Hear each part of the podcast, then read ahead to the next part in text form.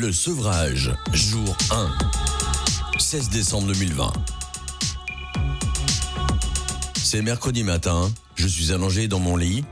Le soleil n'a pas encore percé ni montré le bout de son nez. Je me lève comme si tout va bien. J'occulte l'oubli de ma prise quotidienne de morphine. Puis les premiers symptômes apparurent. Éructation d'un goût d'œuf pourri, méthane, migraine et tremblement. Je me dirige dans la cuisine située en bas de villa qui surplombe la ville de Sainte-Anne. J'allume péniblement la gazinière sur laquelle se trouve ma cafetière italienne. Vous savez, celle qui est toute en aluminium et qui vous donne le vrai goût du café. Pendant que le café coule, ou plutôt jaillit au centre de ma cafetière, je regarde le soleil se lever. C'est magnifique quand les premiers rayons rouges orangés vous inondent. Cette magie m'enchante et me réchauffe, en général, sauf ce jour. Restez positif, ça va passer, me disais-je, avec une toute petite voix que même mes oreilles avaient du mal à percevoir. Je me dirige maintenant vers la terrasse, où trône une table en fauteuil et ses chaises posées sur un seul carrelet. Je pose ma tasse, remplie de caféine fraîchement pressée. Je m'assois. Je fais une pause et m'interroge. Qu'ai-je fait? Et pourquoi? Puis, peut-être afin de me rassurer, me dis-je à moi-même, tout va bien.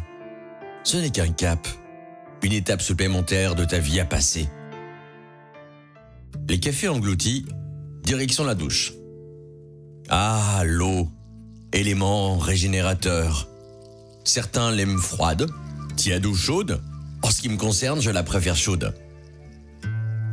C'est sous cette pluie de gouttelettes d'eau que mes douleurs musculaires jusque-là, devenues non pas muettes, mais bien plus discrètes, surviennent sans prévenir, comme une grosse décharge électrique me forçant à m'accrocher à la seule barre de douche, n'est qu'en fait le tuyau permettant à l'eau de remplir le pommeau et finir par asperger ton corps. La douleur prouve que je suis en vie. Il n'y a pas de vie sans douleur, me répétais-je inlassablement, comme un mantra pour surpasser ce qui, jusque-là, m'empêchait de vivre. J'ai pour habitude de faire des séances de kinésithérapie à 30 minutes de mon domicile.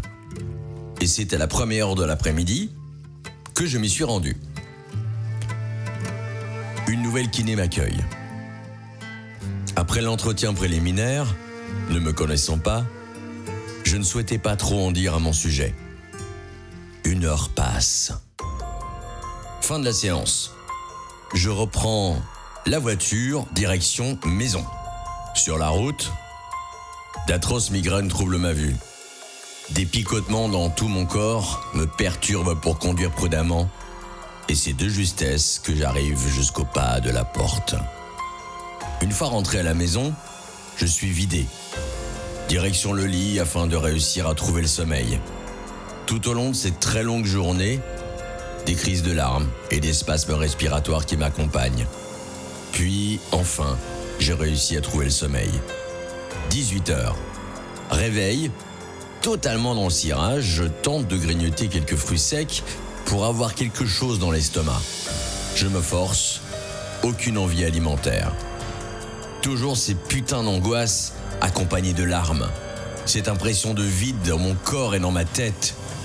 Je regarde un film ou deux en attendant péniblement l'heure du coucher à 21h, comme d'habitude.